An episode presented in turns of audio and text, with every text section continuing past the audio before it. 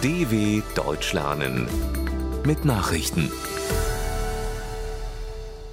Dienstag, 29. August 2023, 9 Uhr in Deutschland.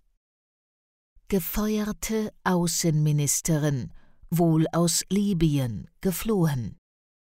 Wegen eines Treffens mit ihrem israelischen Kollegen Ellie Cohen in Rom ist die libysche Außenministerin Najla El-Mangouche entlassen worden. Ministerpräsident Abdul Hamid Debeiba erklärte, der Fall werde untersucht. Kurz darauf meldete die staatliche türkische Nachrichtenagentur Anadolu El Mangouche sei nach Istanbul gereist. Das Bekanntwerden der Zusammenkunft hatte in Libyen massive Proteste ausgelöst. Nach Angaben des israelischen Außenministeriums ging es bei dem ersten Treffen der beiden Minister unter anderem um eine mögliche Zusammenarbeit. Libyens Regierung teilte dagegen mit, es habe sich lediglich um eine informelle und unvorbereitete Zusammenkunft gehandelt. Eine Normalisierung der Beziehungen mit Israel lehne man kategorisch ab. Wahlkrise in Guatemala schwelt weiter. Der Sieg des linken Kandidaten Bernardo Arevalo bei der Präsidentenwahl ist in Guatemala offiziell bestätigt worden. Fast zeitgleich wurde seine Partei verboten. Der Korruptionsbekämpfer habe bei der Stichwahl vor neun Tagen gut 61 Prozent der Stimmen bekommen, so das oberste Wahlgericht des zentralamerikanischen Landes. Kurz darauf wurde von einem anderen Gremium entschieden, Arevalos Partei Movimiento Semilla den rechtlichen Status vorerst zu entziehen. Begründet wurde dies mit Unregelmäßigkeiten bei deren Gründung. Während des gesamten Wahlprozesses gab es Versuche des politischen Establishments, den überraschenden Sieg von Arevalo mit juristischen Mitteln zu stoppen. Die rechtsgerichtete Gegenkandidatin, Ex-First Lady Sandra Torres, erkennt ihre Niederlage bislang nicht an. USA beklagen Benachteiligung von Simbabwes Opposition. Die US-Regierung hat sich nach der Präsidenten- und Parlamentswahl in Simbabwe besorgt geäußert. Die Abstimmung habe nicht den regionalen und internationalen Standards für eine glaubwürdige Wahl entsprochen, erklärte das US-Außenministerium. Nach Angaben mehrerer Wahlbeobachtungsmissionen habe es Probleme mit der Transparenz, Unabhängigkeit, Fairness sowie der Glaubwürdigkeit gegeben. Besonders auffällig sei eine systematische Voreingenommenheit gegenüber der politischen Opposition im Vorfeld der Wahlen gewesen, hieß es.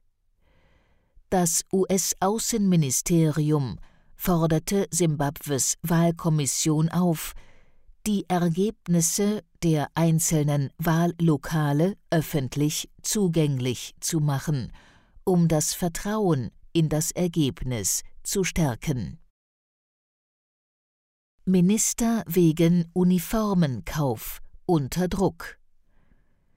In der Ukraine hat Verteidigungsminister Oleksiy Resnikow erneute Korruptionsvorwürfe gegen sein Haus zurückgewiesen.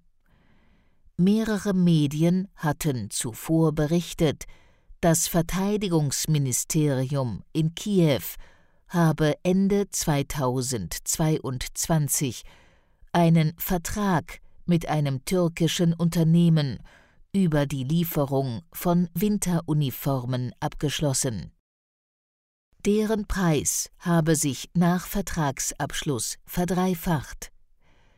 Resnikow erklärte, bei dem Uniformenkauf sei alles im Einklang mit dem Gesetz und über Ausschreibungsverfahren erfolgt. Die Ukraine bemüht sich, EU-Standards bei der Korruptionsbekämpfung zu erreichen. Wegen des Verdachts auf Bestechlichkeit bei der Rekrutierung von Soldaten hatte Staatschef Volodymyr Zelensky Anfang August alle regionalen Verantwortlichen entlassen. Popsänger wegen Kritik an Kleidungsvorschriften verhaftet. Die iranische Justiz hat den Musiker Mehdi Yarahi offenbar wegen eines Liedes zur Kopftuchpflicht im Iran festgenommen. Der Sänger hatte am Freitag den Song Rosarito, dein Kopftuch im Internet veröffentlicht.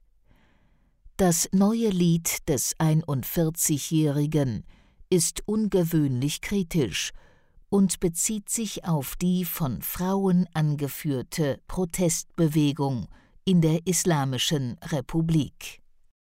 Die iranische Justiz gab bekannt, Yarahi sei im Zusammenhang mit einem illegalen Lied inhaftiert worden, das die Moral und die Bräuche der muslimischen Gesellschaft in Frage stelle. Regionalverbände wollen Rubiales Rücktritt. Der Kussskandal um Spaniens Fußballverbandschef zieht weiter große Kreise. Die Präsidenten der spanischen Regionalverbände haben den sofortigen Rücktritt von Luis Rubiales gefordert. Nach einer Sitzung am Montagabend gab der Verband bekannt, die inakzeptablen Verhaltensweisen von Rubiales hätten dem Image des spanischen Fußballs schwer geschadet. Hintergrund der Chef des Nationalverbandes RFEF e hatte eine Spielerin nach dem gewonnenen WM-Finale in Sydney bei der Siegerehrung auf den Mund geküsst. Dies hatte im In- und Ausland Kritik und Empörung ausgelöst. Einen Rücktritt lehnt Rubiales bislang ab. Soweit die Meldungen vom 29.08.2023. dw.com/langsame Nachrichten